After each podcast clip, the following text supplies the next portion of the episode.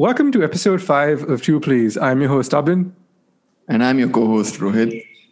And on this week's episode, we're taking a deep dive into one of the biggest films of the late 90s. A movie, a little known movie starring Kate Winslet, Leo DiCaprio, and directed by the one and only James Cameron. This is 1997's Titanic. I am big. It's the pictures that got small.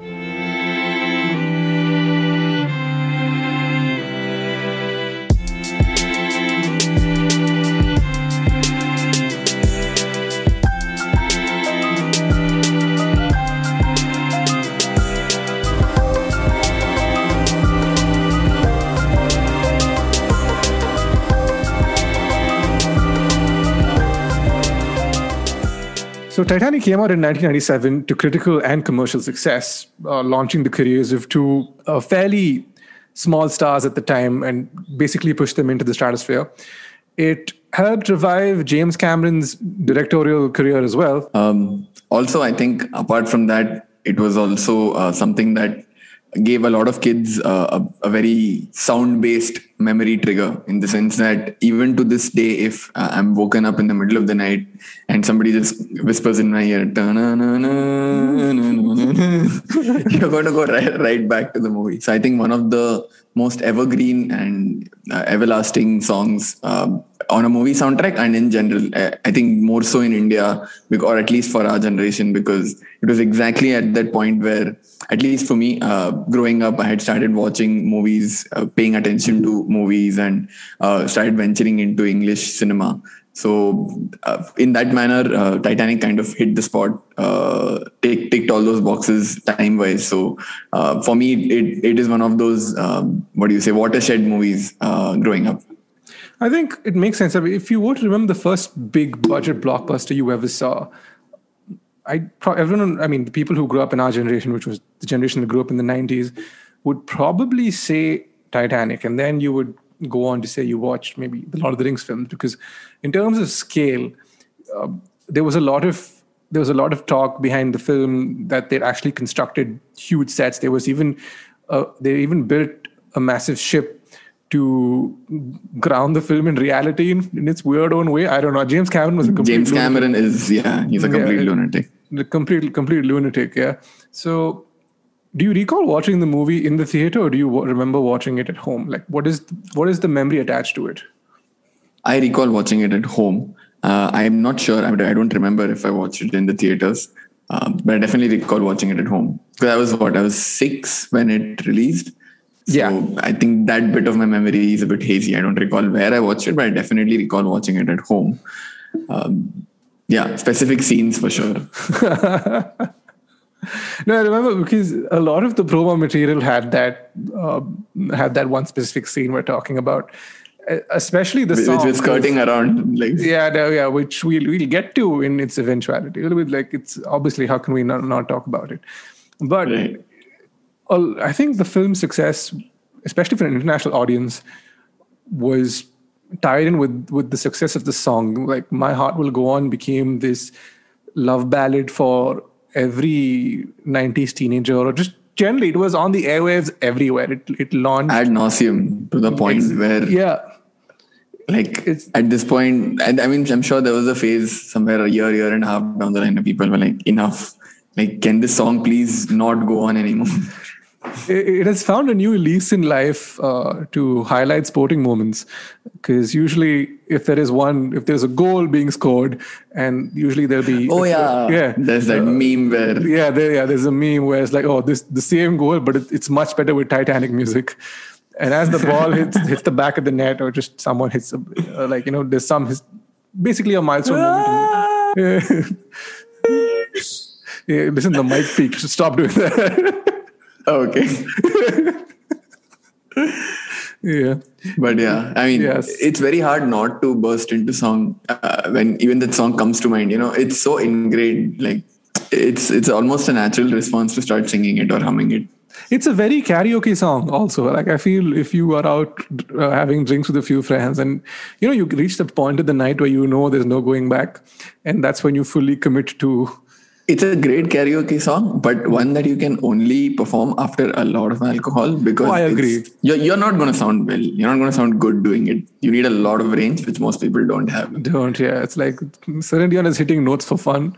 Um, Yeah. it's just like it's uh, unfortunately not all of us possess that kind of talent or vocal Yeah. cords.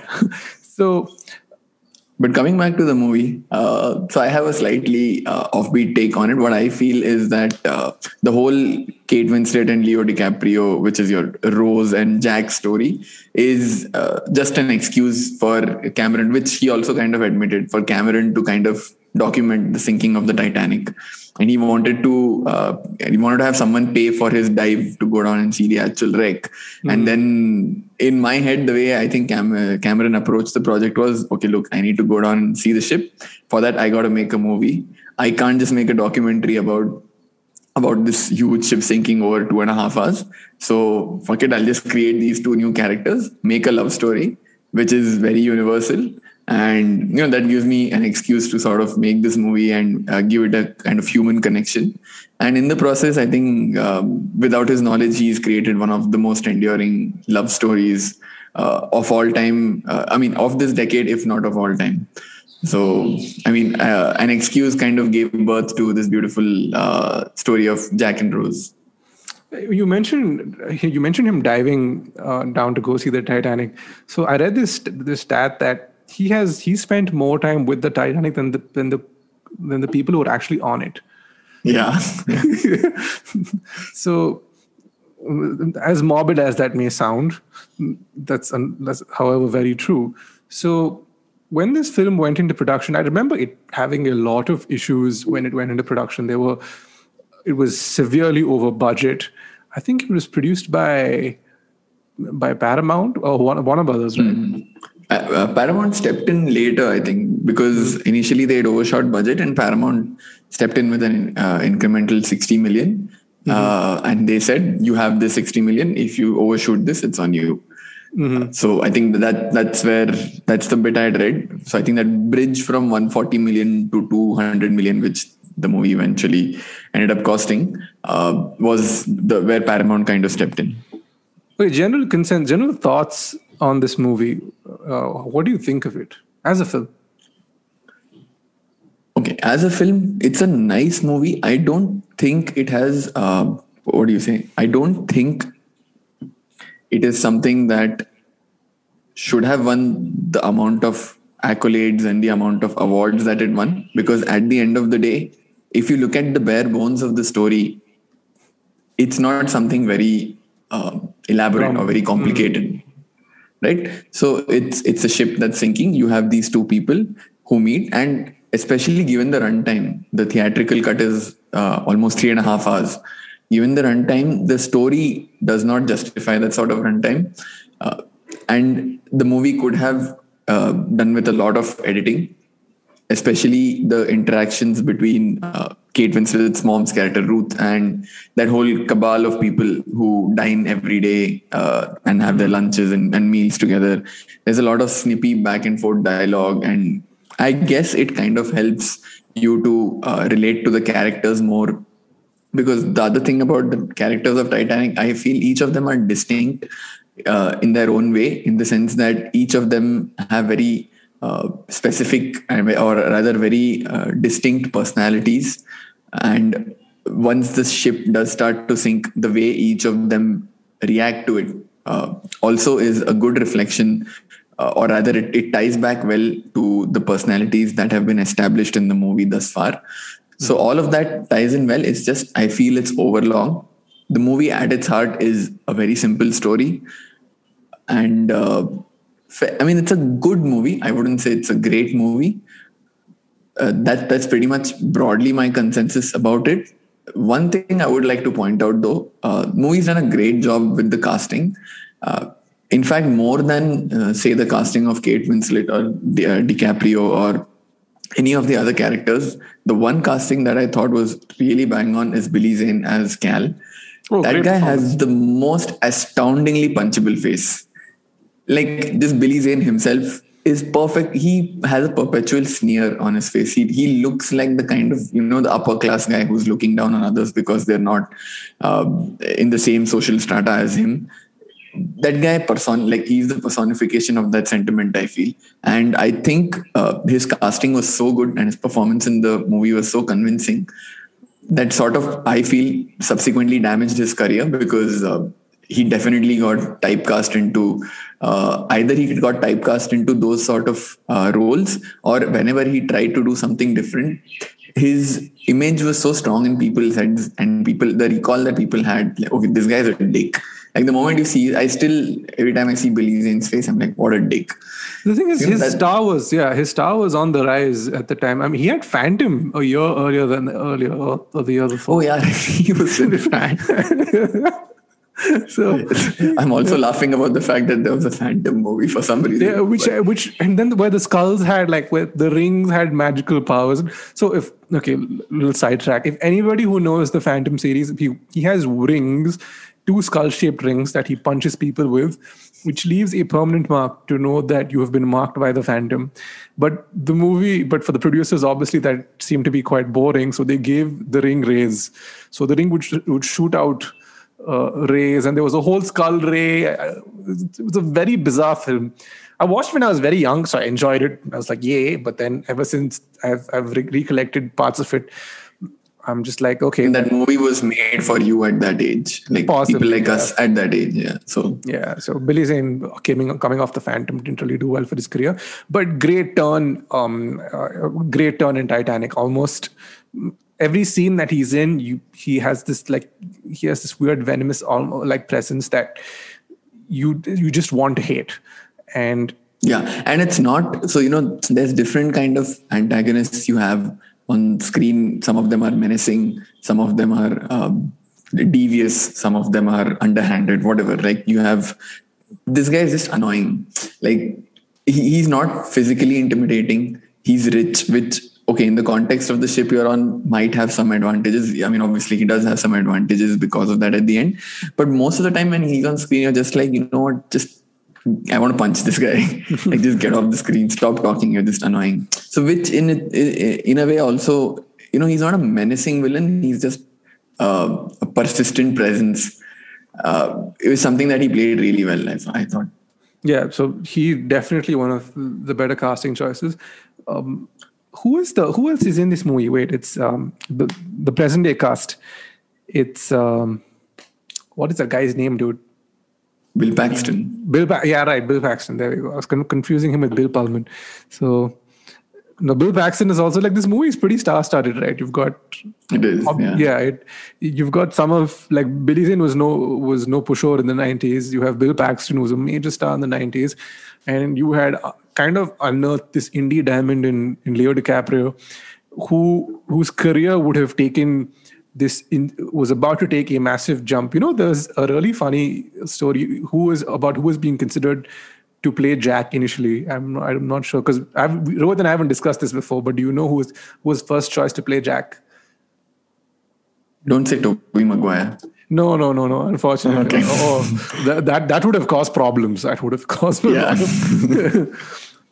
um, but no, it was it, it was Matthew McConaughey was supposed to play All right, all Yeah. right, all right. So Matthew McConaughey was supposed to play uh, uh, Jack, and Stephen Dorff, who was in Blade, who was the antagonist. In Blade. Yes, this I read. I was Yeah. very surprised to see. I mean, imagine if Stephen Dorff had taken that role, right? I mean, having seen, uh, I don't know if you watched the third season of True Detective, he's done a stellar job uh, in that. And knowing the sort of capability Dorff has, if he had taken that role, the the what if scenario there is very very enticing to me. Exactly, yeah. Because that interview, which I think you and I both alluded to, is where he mentions that he's he's glad he was glad he didn't take that role because he would forever be known as the boat guy. But unfortunately for him, um, it's Leo DiCaprio's career has been littered with different kinds of films that have that have all been milestones. I think in- Titanic just helped him break the ice with audiences. uh, Pun intended. oh, this was the same. Oh wow, this is. I just realized there were, this was the same year. We had two movies with a lot of ice jokes. One was obviously one was I know the other one. one, one One was, was Titanic. The other and one. the other is, one was uh, Batman and Robin. Uh, so the the nipple suit one. of course, the nipple suit one, the ice puns, Uma Thurman's batshit crazy Be performance. cool. That is an episode by itself. I feel that is we have to talk about. Maybe we we're kind of a little diluted on the superhero films for now, but maybe there will be a point where we talk about Batman's journey to Batman Begins because oh shit, that has been Yeah. very very It's been a wild ride. yeah, a bit of a wild ride. But anyway, coming back to uh, the film once more. So yeah, relatively, you have Leo who came off um, What's Eating Gilbert Grape, played an autistic um, 17 year old in that movie. uh, Was, was the basketball Diaries before that. Great performances. He'd Both those movies. Great. Yeah. Yeah. He'd been nominated for um, for What's Eating Gilbert Grape as well, if I were to remember correctly. Didn't end up winning. So you, his star was on the rise, and then this was the film that made everyone sit up and take notice of Leo, the personality. Because Leo, the actor, was doing really well, and suddenly, to a lot of our generation, into people who were uh, a, a few years older than us, It made him very ubiquitous. Like he was everywhere uh, suddenly. yeah, and no, He already had the talent to back it, and suddenly he had the exposure to go with it. And I mean, when you have the two of them hand in hand, I, f- I feel that gave him that springboard to And he's also, be the uh, next. He's also very good looking. Let's like 97 Leo is a very good looking Leo. He's obviously boyish. He's got that weird floppy hair. He's Right, right. yeah, so very See that I mean I agree with you. It just felt like I remember my initial impression when I was watching Titanic. I was like, uh, doesn't he look younger than Kate Winslet? And obviously, when when you're at that age, you don't have these conceptions of uh, like nowadays. I think age is not as much of a factor, right? To people love each other, that that's all there is to it. But growing up, uh, used to be like, wait, why does she look older than him? Was- in my mind, I was like, there's this weird pedophilic vibe to this whole thing because if you remember DiCaprio and Titanic looked really young he looked like a boy not a man yeah, exactly. Yeah, he'd and Kate Winslet I think for her age looked a lot oh, I wouldn't say older but a lot more mature I think she's younger than him in the movie. I mean, generally at the time. she was- I mean at the time of shooting she was younger than him which is Yes. like that's what which just makes it even more uh, interesting interesting, yeah. So, and I think Leo broke. I mean, that whole baby face phase. It took him a while to grow out of it because he had the beach Yeah. immediately after, which was also not the best. He went from a one water movie to another water movie, and uh, I, I like the beach. I think it's an, it's, it's a fun I film. mean, in a way, if you look at it, it's the sequel to Titanic, right? Mm. The, he washed off Titanic. Uh, geography apart, he, he uh, zoomed from the Atlantic to the Pacific through the Pacific Ocean and ended up in Thailand. But yeah, to me, to me, the beach is the spiritual sequel to Titanic.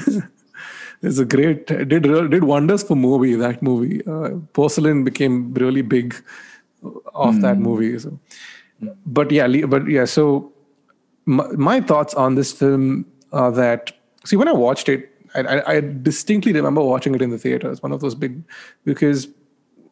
So for people who grew up in Bangalore, I watched this. I watched this movie movie at Urvashi with my family. Quintessential Bangalore, Bangalore experience. Yeah, exactly. So I went. We horrible parking experience back in the day, still today as well. Um, Yep. All yeah, all of it, and I remember it being very long because it was three and a half hours of like th- this weird love story, which I was totally not into, and there were parts of the film where I was like, "What is happening?" And this is when I'm referring to initially where he offers to paint her, and I was being very embarrassed by it. But I was very Because you were watching it with your parents. parents. Yeah, I was. Yeah, this is a six-year-old child. yeah, Yeah, yeah. So, so, uh, so, so basically, it was like you know, there was that was the part of the film that I was most uncomfortable with. But in terms of seeing a ship break in half as it's Oh. sinking, yeah. So That part was so epic. yeah s- like you can people hanging on to uh, the edges as the ship um, sinks into the ocean was terrifying and also exhilarating at the same time i had never seen water effects in a movie i had never seen uh, i was at points in the film i was genuinely the film does tension very well there's this whole sequence where they go down into uh, into the rooms and water sweeps them both away. Where, or if I'm if memory serves correctly, and they're behind a steel shutter, and he's trying to they're trying to unlock. Yeah. Yeah, and the water uh, keeps coming up. keeps coming up. Yeah, terrifying shit, dude. I'm like, oh my god, what is happening? I mean, that, that's a very distinct thought. I remember coming out of the movie. I was like, yep, I'm enrolling into swimming lessons right now. I am not getting caught in this situation ever. I didn't learn swimming eventually, by the way. I still don't know, but yeah. Please learn how to swim, dude. Yeah. uh, also, uh, like you said, right, the whole ship breaking in half thing. You remember this one scene where uh, one of those friends of that Jack's group, there's this one guy who dies when one of those uh, towers falls on him. And I remember watching that scene and my mind was blown. I was like, wow, that dude just got wiped out by a tower. This is amazing. Do you remember at what time the ship they, they hit the iceberg? They hit the iceberg an hour and a half into the movie, and it takes two hours for the ship to crash. I It takes two hours, 40 minutes for the ship to crash, which, fun fact, also is exactly how long the original Titanic took to crash. So, James Cameron made a very uh, conscious uh, effort, I wouldn't say effort, uh, made a very conscious attempt to try and match uh, the, the part of the movie dedicated to the sinking of the ship in line with how long it took. So, it was once the ship hit the iceberg, it was more like a real time sort of documentation of its sinking. What I really like about the film is especially when it's setting up right? There is there are whole sections where it goes through each layer of the ship. You're introduced to uh, the the upper class. You're introduced to the working staff. You're introduced to the people who work in the boiler boiler room on the coal you're introduced to uh, the crew. You're introduced to the people who are who are sailing on a cheap ticket. So there are levels Right. to each.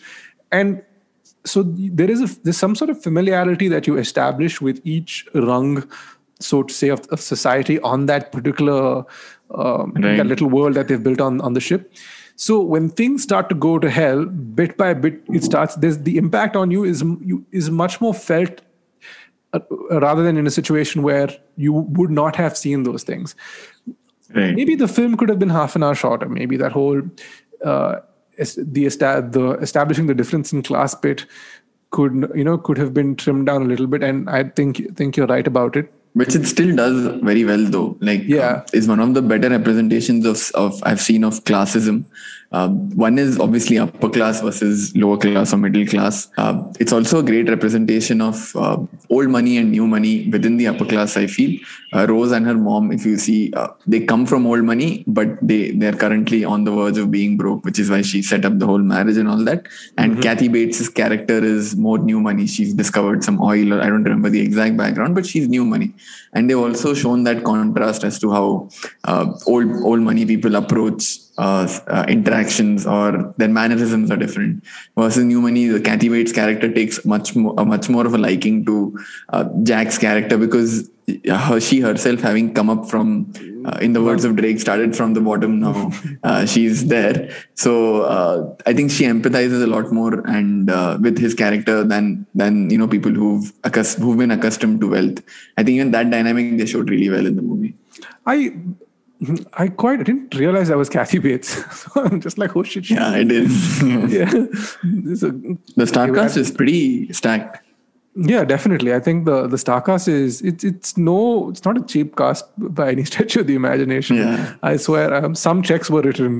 Mm, explains why the film was. I I don't think James Cameron gets to make this movie had he not delivered the hits he had in the past. I don't think this movie is possible without your Terminator. I don't think this movie is possible without those. Absolutely. Even despite that, I think he had to, uh, you know, he had to run around a lot to get the funds together and convince enough people. And I think uh, Fox, uh, there was a conversation he had with Rupert Murdoch. I think I don't know what the uh, what the intermediaries were, but at the end of the day, Fox had invested a huge chunk of their money into uh, Titanic. And when Rupert Murdoch met Cameron face to face, Cameron just looked at him, smiled, and said, "I'm sure you must hate me, but uh, I'm, I, let me assure you that uh, our our movie is going to make a lot of money." And Murdoch straight face looked looked back at him and said, um, "It better, otherwise you and I are both going broke." And at that point, for the money that uh, Fox had, they'd actually kind kind of like put a lot of their uh, eggs into the Titanic basket. So very fortuitously for them, or rather, un- unfortunately, given what Fox is today, uh, unfortunately, uh, Titanic proved to be a massive financial success. now we'd we'd get to the aspect of the the dynamic between Rose and Jack. You know, everyone talks about there's it's very Bollywood in its in its essence, where you know, Yeah. yeah, poor guy, rich girl, fall in love, families have an issue with it, but the Hollywood aspect is oh, here's this blooming ship that's sinking. Uh, you have to put it. and I think right? the whole uh, love. Uh, I, I would talk about triangle because Cal isn't in the picture, but the whole dynamic that the two of them have might still hold some novelty for Western audiences because an out and out love story like that is still uh, not very common. But I'm guessing Indians, a lot of the Indians who would have watched it would have been like, "Arey, ye to apna hi hai boat pe." and then yeah, so I'm I'm genuinely surprised there wasn't some sort of a remake. Because Yeah, I'm- I mean, yeah, the, I think budget wise, budget, people would have balked at it. Like, Yeah. I can give you a, a, a boat which Yeah. has like 10 people uh, capacity, do what you can with it. yeah. So I think we should talk about uh, the production behind the film. So Absolutely. I was just Yeah. getting to that point, the, the point Yeah. that you mentioned, which, uh, you know, they've, they've, uh, they've devoted a lot of time uh, taking us through the ship, showing its uh, various levels and the different kinds of rooms and facilities and all of that that it has. I think uh, obviously it serves to also make the boat another character in the movie because having spent so much time in it and having seen so many facets of it, when the boat sinks at some level, you also feel bad for the the ship. Sorry, not the boat. When the ship sinks, uh, you also feel bad for the event on its own, regardless of the characters that are suffering as a consequence. And also the the production, the the quality of production design on the movie just outstanding. As in, right from the grand staircase to the the tables, the cutlery, the attention to detail. I think the only movie which would rival it uh, in terms of attention to detail is the Lord of the Rings series because Peter Jackson is that sort of perfectionist, and so is James Cameron. You Yeah. need somebody with a crazy streak for perfection, not even normal. This is an abnormally crazy streak for perfection to get this sort of detail in your production. like Cameron, Cameron walked so Jackson could fly, essentially. Yeah, yeah. Um, the funny thing is the entire the ship cost more than the actual Titanic to uh, to reconstruct because the ship was the budget of the film is about 200 odd million the Titan, the actual Titanic, if adjusted to inflation, would have cost 150 million as of today. So Cameron went. uh, at some point, alarm bell should have rung, right? Like uh, somebody at Fox or Paramount should have gone, guys. The ship didn't cost as much as this movie. Like, what are we doing here? Very, very. I mean, again, com- coming back to the point, if the movie had not worked, so many careers would have ended. It it would have been a massacre if the movie had not made the money it Oh, did. dude, I, I think Cameron would have been done. That was that was a gamble and a half. You know, when you put it all on the line, like that, that is it takes true guts to do what what that guy did. They built a studio on the California. They built a pool in uh, in California to to do the water scenes. True. Um, yeah, so I, I'm not sure if they built a life like a, a model size. They, they did build a model of the ship breaking in half, which is what is used in the film, and then they use some sort of CGI over it. Once again, I could be I'm a little hazy on the on the details, but in like no, they left no stone unturned to make that movie what it was, and as great as the production was, it also had some terrific performances, which we've alluded to earlier on in, in the podcast. Kate Winslet and Leo DiCaprio have phenomenal chemistry together. It's one of the, one of you know your it's possibly one of the more quintessential romance stories to come out of that era. It, and True, even true. and like you said, very easy chemistry. yeah, You, even you, after, it's very believable to see them fall in love. even after we're we're gone, I think it's one of those love stories that's that transcends time. There will always be someone who's like, oh, that's that seems like a very Rose and Jack moment. It's very corny, but it it somehow stands the test of time. Like, oh, I, I believe these two are really into each other. They haven't done a lot of work after because I feel that the more they, there's a lot of mutual admiration for uh, for each other. I because this I think they're best friends now. yeah, yeah. So when when Leo won his Oscar for The Revenant, Kate was crying on the in the front row. Uh, so the only other movie they then did together was Revolution Road. Revolutionary Road. Yeah, that's the Yeah. only other film they've done together. So I think they've both avoided picking the same films because I mean, can you imagine being on the set of Revolutionary Road? This is like there must have been a rule, right? No fucking Titanic references. We're here to make this movie. Let's make the movie and get the fuck out. I'm sure each and every interview that every time they show up on the red carpet somewhere, someone's going to ask her a question. Why didn't you do this way? But anyway, so there's when we're introduced to the characters, we're introduced to, to the characters in a scene where Rose is about to take her life. She she doesn't want to be married to Cal. She's very unhappy with her mother, and she's contemplating jumping off the ship. And that's when Jack comes and talks her down, and thus begins this friendship where he says, "I'll show you what a really fun time is." He takes her down to the to the quarters. They have a great song and dance. There's a lot of build up. Hmm. There's even obviously the the now infamous, rather what what is it infamous? It's pretty legendary, which is the paint me like your like one of your French girls scene. Right. So I, I read I read something, and if you have children listening to the podcast, please cover your cover their ears, like our parents did when we were watching the Titanic. So the film opens with regards to that painting. They find a painting in the Titanic, and then they uh, and then they clean it, and it turns out, and it's like it's a girl. And Rose in the present day says, "Oh, that girl." She makes a call, says, "That girl is me." So it really is what kickstarts the entire film, like or the premise of Rose, of the story of Rose and Jack. As the film builds, you you start to see completely unrelated to what's happening with them. They have, their love story has no in no consequences on the ship going in, hitting an, an iceberg, a blooming iceberg in the middle of the ocean. So when that happens, everything's like everything is pushed into uh, The the tone of the movie shifts. Yeah, Like, so- instantly.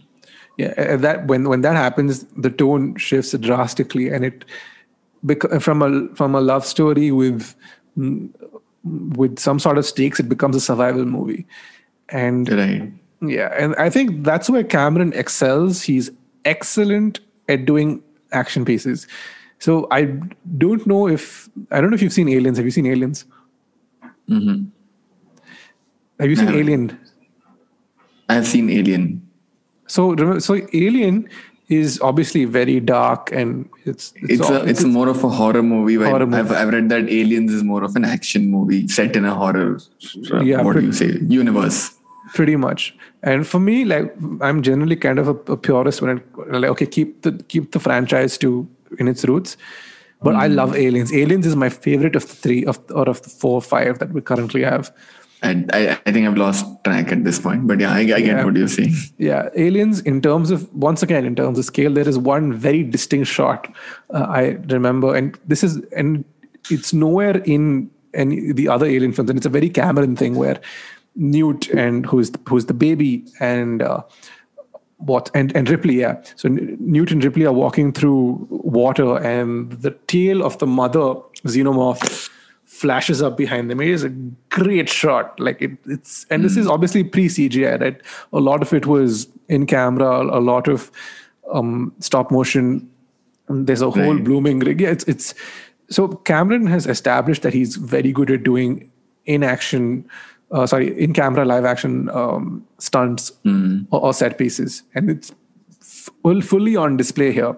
The whole water crashing the stairwell sequence, they had they had to do that scene in one take because they Right. knew Because you can't do that again. again yeah like they knew everything was going to be destroyed which is heartbreaking for me because as someone who's like who's who appreciates uh, art design and who appreciates architecture movies and I, and I look back at that scene and i watch it and i think to my god think to myself holy shit all of this they, they built it up to destroy all of it Can you imagine the guy who made the staircase?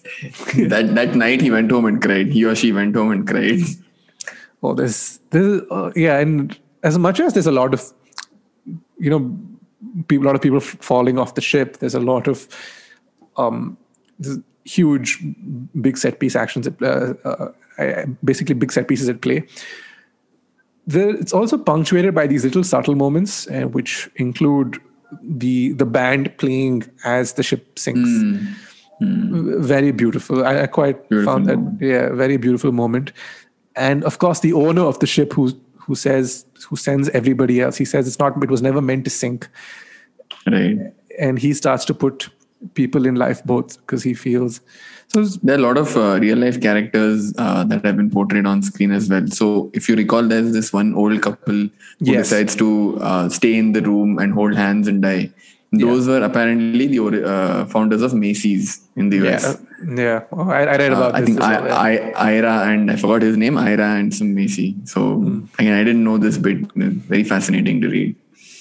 so I like I love how that he's they've done enough research to go pull real life people who were on that trip and add characters who may not have as much dialogue, but they've given them em- enough development to have some sort, you know, to have some sort of pathos where you're like, oh shit. As much as you hate Billy Zane, even when he when he no Billy Zane survives. Billy Zane survives, which Yeah, yeah. also makes adds to the uh, the hatred you have for the character. Like, Yeah. This guy of all has survived. because Rose elects to stay on the boat uh, on the on the ship because she jumps from the boat onto the onto the ship. Yeah, okay. Uh, apologies, I haven't seen the Titanic in a while, so and and there's a reason for it because New Year's Eve, 1999, 2000, I was home alone and my parents had traveled to Ooty, and this was one the one day where Star, where Star Movies was our local cable channel. They played the Titanic on loop all day, and I watched the film five times. You're done with Titanic. Yeah, so. I I have seen the Titanic sporadically twice in the last 20 years because I had seen it five times in a row to an to, to an extent where I, I am able to recall scenes from that film vividly because I've seen it that many times when it first came out. I was very impressed by it. And That's a sad New Year's, dude. yeah, it was Sorry to say. But Just sitting at home watching Titanic on loop. yeah, no, I, I felt really bad, and, I, and I'll get to why I felt bad. so I am so I am like all of seven, eight years old, rooting for Jack and Rose. I just have a question. And, and at that age, did you by any chance hope that maybe this time they won't hit the iceberg? maybe I don't know. I could possibly could not. Maybe I, I think at that point I realized a movie is a movie, so like it's not the Oh, outcome okay. isn't going to change. So yeah, so I, I feel there was a, a love story I was very invested in as a child, and I think a part of me is still very fond of it. Maybe because of the time that it was. You know, we were very young. We'd been introduced to this weird lovey couple that was also creepy because they were doing like to us at the time naked shit. So yeah, just- uh, yeah. Which which I had mentioned to you on chat as well when we discussed doing this movie. There is the aspect we have to address, which I'm sure for a fair bit of our generation, Titanic. I wouldn't say it was the sexual awakening of our generation because we were really too small. Puberty was Yeah. a distant thought in our minds, but uh, Uh, I don't know. It, it it gave a lot of people weird feeling in the stomach. I feel. yeah, I agree. I agree. So like that that whole sequence where the hand on the car in in the storage room Yeah. is it was definitely a moment in film where And I remember exactly where I was the first time I saw that scene. Oh really do, play pray do tell. No, no. I mean, I was at home. I'm just saying. I, I recall that moment. I, I wasn't Yeah. like anywhere outlandish, but because I recall uh, watching that scene. Uh, It was on VHS. We uh, I was watching it at home on VHS, and I remember watching that scene, uh, pausing it, and then stepping out into my balcony for a minute, just wondering what was what just happened, what was happening on screen, and what am I feeling right now. I vividly remember having that thought. So yeah, yeah, like you said, it's definitely a moment in cinema. Yeah, but that that whole sequence where with that the hand on the- uh, the hand on the car window again is as an iconic image from the film. There are several iconic images from this film So that many. you could yeah you, that you can associate with. Okay, so now that we've addressed everything else, we need to address the elephant in the room. Okay, And you know what I'm going to talk about. of course. Why could they not at least try for both for the two of them to get on the door? Because it's See, I understand. See, there's a lot of backing. No, okay, wait. I get that. What I'm saying is you don't have to put the two of them on the on the door. Fine, you need Jack to die because uh, if this love story is tragic, it's eternal and all of that. I get that. Hmm. At least show them try. I don't remember. Do they even show him try to get on it and then fall No, no, no. back? Or he doesn't even try. Like, dude, you're in the Atlantic, middle of winter self-preservation at the very least you would try. You'll just be like, Rose, Salpa, Salpa adjust please. Slide. can, can you scoot a little to the left? Let me try once at least. Okay, then it's not working. Fine. Rose, you live, I'll die. Here he's like, yeah, I'm not even interested. I'm happy to die here. You stay on the door. And that is, they should have, it, it, I mean, it's anyway three and a half hours, right? What's one minute more of him trying to uh, kind of get on the door and fail? They could have at the very least done that. Because after all that they've been through, that was maybe it's a very 90s thing because he says he says oh, i'll take care of you i'll take care of you and you can see him shiver and she not for once does she say get on the bo- get on the door yeah i mean rose is so cold bitch dude and jack is just cold oh poor guy yeah not once did she offer right she's just like yeah. yeah cool like if you're okay i'm okay and she passes out right does she yeah, she, pass, she, she passes out and then she wakes up and then she sees him asleep. Uh, she sees him asleep on uh, on on the on the edge of the door. Then she tries to wake him up and he doesn't what was wake she up. expecting? Like, what was she expecting? She's passed out for like ages. He's in frigid waters. She gets up. She's like, oh, maybe he's just having a nap. He just needs to be woken up. And there's that. And then when she lets him go, that's a very haunting image now that you put it back in my head because of him The- the disappearing blue into the waters water. him. Yeah, Yeah, him disappearing into the wa- water. I was like, oh shit, that's that's actually quite. I think for me, that was the saddest part of the movie. I was like, Yeah. oh man, no. A little did we know. no, oh, Leo DiCaprio died in this movie. here, here are five more. Yeah. he made he made a career out of dying of being the tragic hero. He does he die? Have you seen the Man in the Iron Mask? Does he die in that too? No, I think eventually he becomes the king. Oh, okay. So I mean, even even he has a double role in it. Obviously, he the good guy, the man in the iron mask, becomes the king, not the annoying king who was a brat. He hmm. gets he gets put into the jail instead, if I remember correctly. So that's the whole. yeah. So that, So in fact, two Leonardo DiCaprio survive in the movie. That's a oh, bonus. oh, oh my wow! It's like he made, made up for that's that's rare. Yeah. it's so rare these days. So when when that scene happens in the movie, instantly all of us were like, "What? How could she? Like, how did that happen? How could she do that? Why didn't she?" And maybe I wasn't thinking of it at the time. I was like, "Why didn't he just? Why didn't she just pull him onto the door?" And it never occurred to me. I think I was so wrapped up in the whole romantic idea of them. Like, oh, okay. And, that, and I feel Cameron was there too, and where Cameron was like, you know what, it's going to, it's going to be fine. People are not going to have access to internet for another six to seven years, so no one is going to say shit. and I just realized one more thing. yeah, Sorry, continue. I'll no, go on, go on, go on. What the other thing they could have done? They could have taken turns, man. Like five minutes, you be in the water. Five minutes, I'll be in the water. The five minutes that I'm on the door, I'll I'll do like warm up exercises, keep myself warm. They could have done a million different things. Like They could have, they could have piled up bodies. maybe Jack was se- secretly suicidal all along. It's like this is my chance. Oh god, that's just horrible. That that that for me is more plausible than what eventually played out. I get what it serves for the story, but uh, yeah, logically doesn't check out for me. And for somebody who's a perfectionist like Cameron, yeah, I'm it surprised he feels chose like a bit of a departure. Yeah, I, feel he went he went for the emotional gut punch in that scene where he's like, you know what, screw it, I want I, I want to kill him because here we have we have built these characters. Oh, dude, he doesn't he he died in his previous movie. As well, I'm sorry, Romeo and Juliet was the year before, right? Then he dies in that as well. Romeo plus Juliet, no, the ba- yeah, Baz the. Baz Luhrmann. Yeah. Oh, have you seen it? It's the entire movie is modern setting, but it's sing song. Yeah, no, it's in it's it's more yeah, it's modern settings, but it's uh, And Shakespearean it's- lines in Shakespeare- sing-song. Yeah. So I've seen half an hour. I was like, "What the fuck is this crap?" no, it's it's very out there, very very out there. It's too yeah. Venice, Venice I mean, that's Baz Luhrmann for you. When he hits it right, he does. Otherwise, it's Mm, it's like weird but yeah so when see uh, cameron basically trades logic for an emotional gut punch and i think it works because we so at this point you have a lot of love for DiCaprio, but when he sinks to the bottom of the ocean, that just shoots through the fucking roof where you're just like, oh my god. yeah, true. I mean, yeah, Yeah. It, like it, it cements it this as a romance for the ages because of his sacrifice. Exactly. So in my head, I, I'm just stuck with the image of Jack and Rose doing jumping jacks on the boat to keep themselves warm now. I can't get the image out of my head.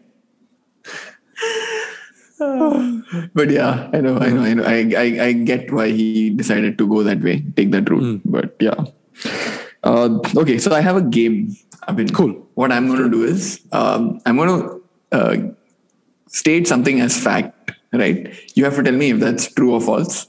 And um, I mean, through this, I just want to like discuss the more interesting trivia bits in the movie. Cool. Okay, so so you mentioned that James Cameron is a perfectionist, which he is.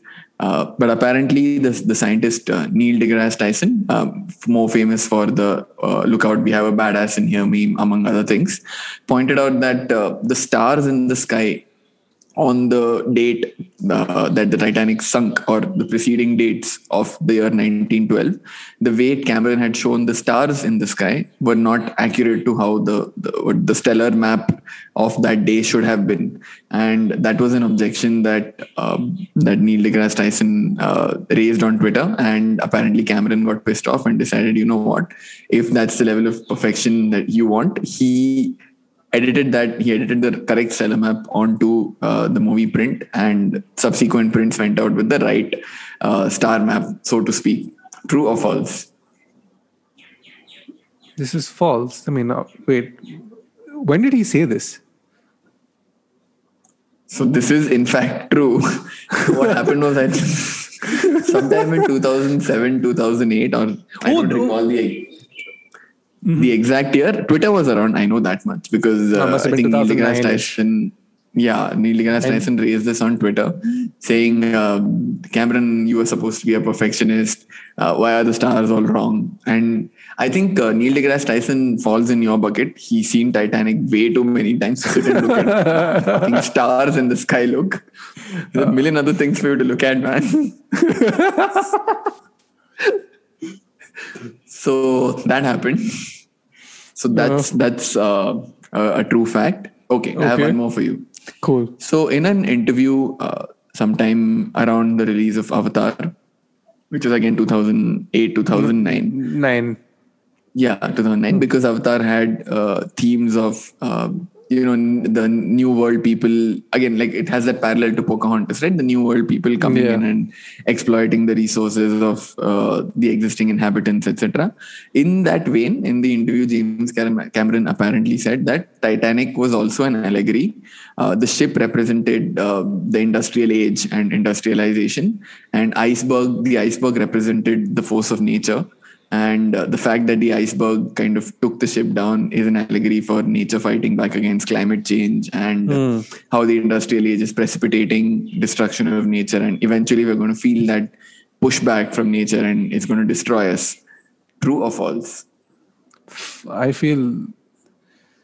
I feel this is bullshit. I call bullshit. Maybe Cameron did say this. I feel, utter bullshit yeah, yeah. rich people don't care about climate change I feel this is pure bullshit. I mean, they have their own spaceships. They all uh, your Bezos and Musks of the world are going to move to Mars in like ten years. Rich people You don't know- care about climate change. Just say one more. Okay. Okay, so one more. Uh, the famous, now famous drawings of uh, Kate Winslet um that are there in the movie uh, was apparently the handiwork of uh, DiCaprio himself, who uh, happens to be uh, a great artist as well as, uh, I mean, g- great at drawing as well as at acting. So he didn't, he didn't really have to act. He was actually drawing her in the movie. True or false? So, so this I know. This is actually Cameron who drew it, but Cameron is left-handed, so he mirrored the image on. Uh, uh, he like he flipped the image basically, so it shows as if he's being as if it's being drawn by the right hand. So it's Cameron's hand that is drawing the painting. Not bad, not bad. You got me. I mean, clearly I can't bullshit my way out of everything. Yeah, I mean, I have watched Titanic five times in one day.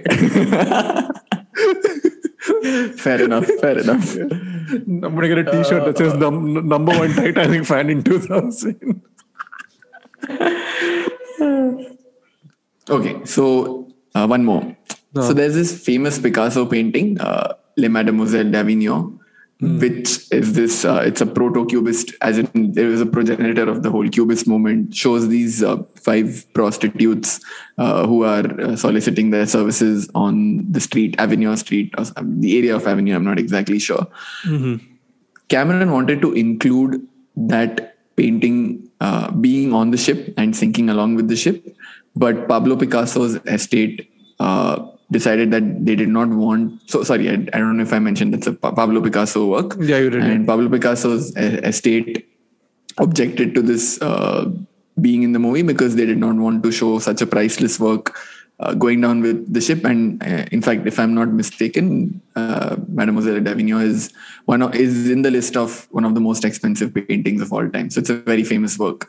And uh, so the agreement that James Cameron had with the uh, estate of Picasso is that fine, we'll take it out of the movie uh, and respect your sentiment. But eventually, uh, Cameron, when the movie went to print, Cameron just decided, screw this, I'm keeping it in the movie, and uh, that that is what finally remained in the movie. True or false?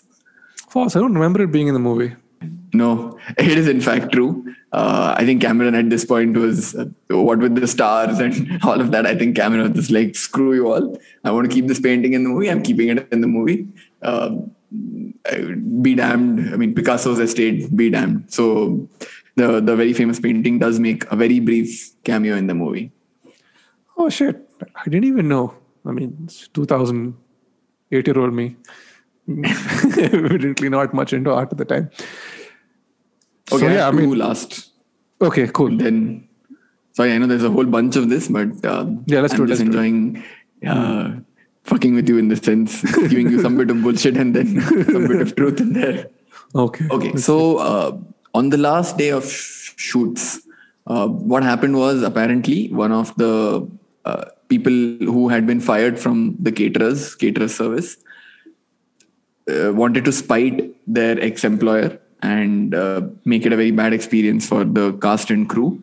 So they spiked the food on the last day with PCP, the drug PCP, which makes you, uh, which generally gives you a very bad trip and makes you hallucinate and makes you feel like you're dying and your limbs are getting cut off and makes you vomit and stuff like that. So apparently, the last day of uh, the shoot, everyone was on PCP. Everyone was losing their shit. Cameron was vomiting. Kate, Kate and Leo were in dire straits. And the only reason that the lady uh, Gloria, whatever the who plays the older version of Rose, the only reason she survived was because she'd eaten at home and come. True or false? True. I think this is true.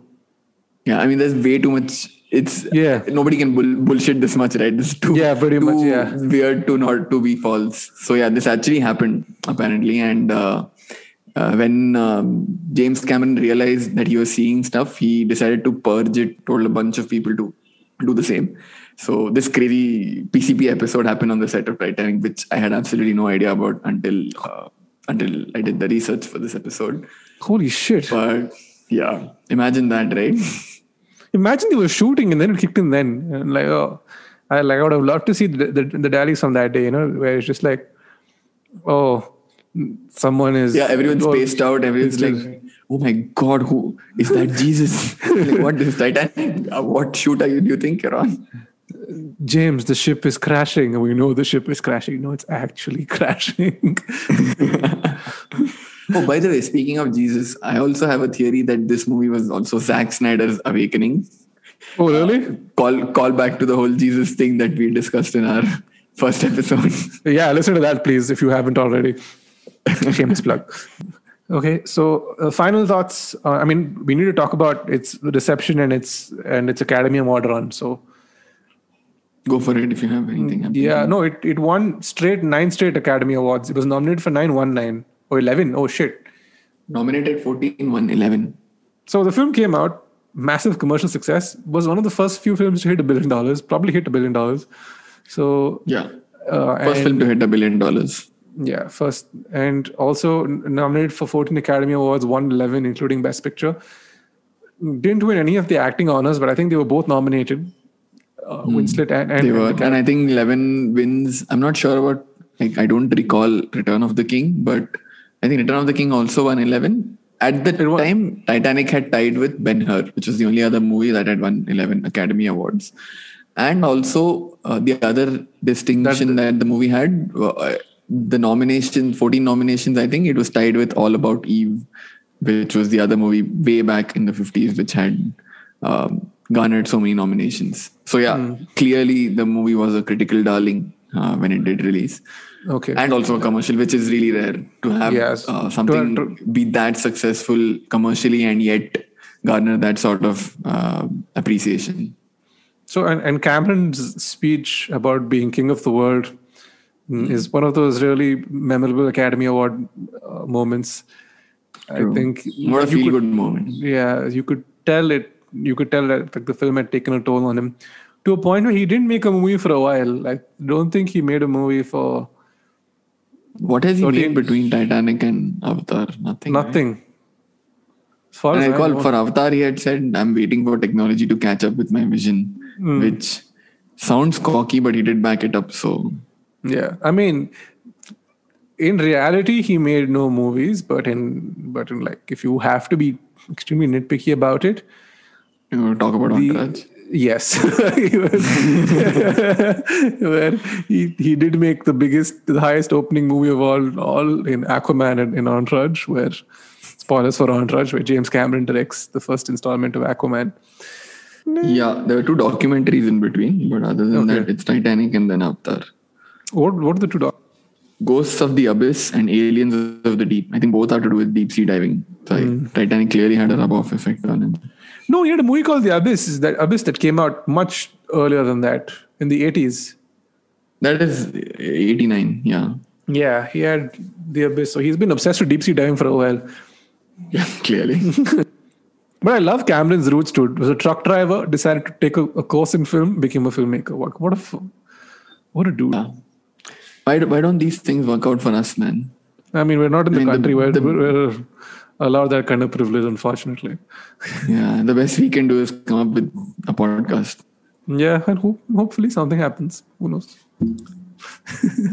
And, and on that bittersweet note, we I think, yeah, I mean, if I were to sum it up, I'd say we both have had, we, we've had, the film holds a place in time for us because it came out at a very impressionable age for the both of us. Mm-hmm.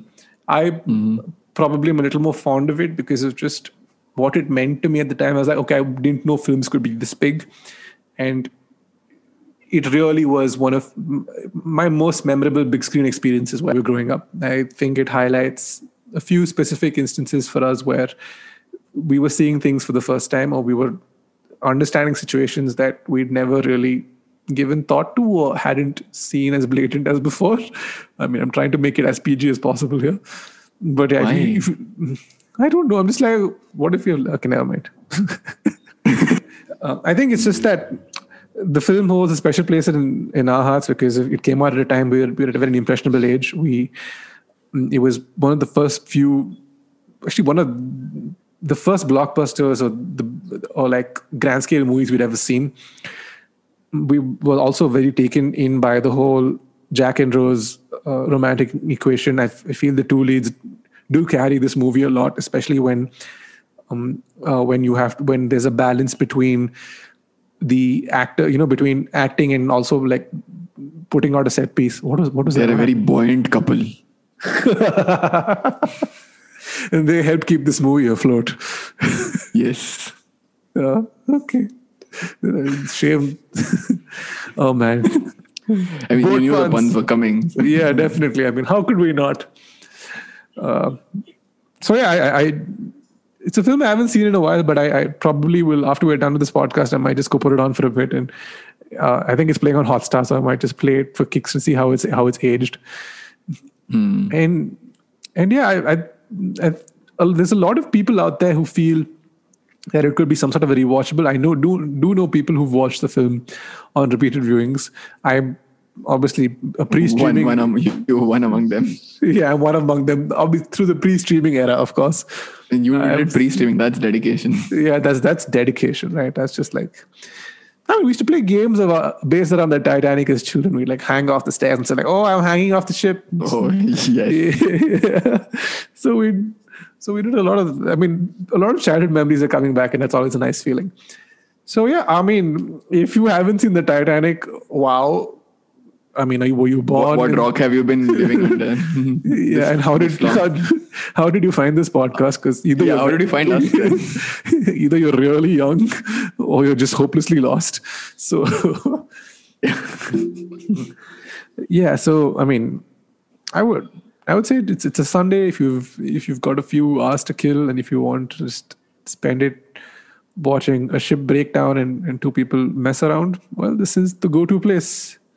We'll see you in next week's episode. Take care. Thank you for joining us. Oh God, can we please stop? This is one more two was enough. Two was enough. So they opened their big mouths, and out came talk. Talk, talk.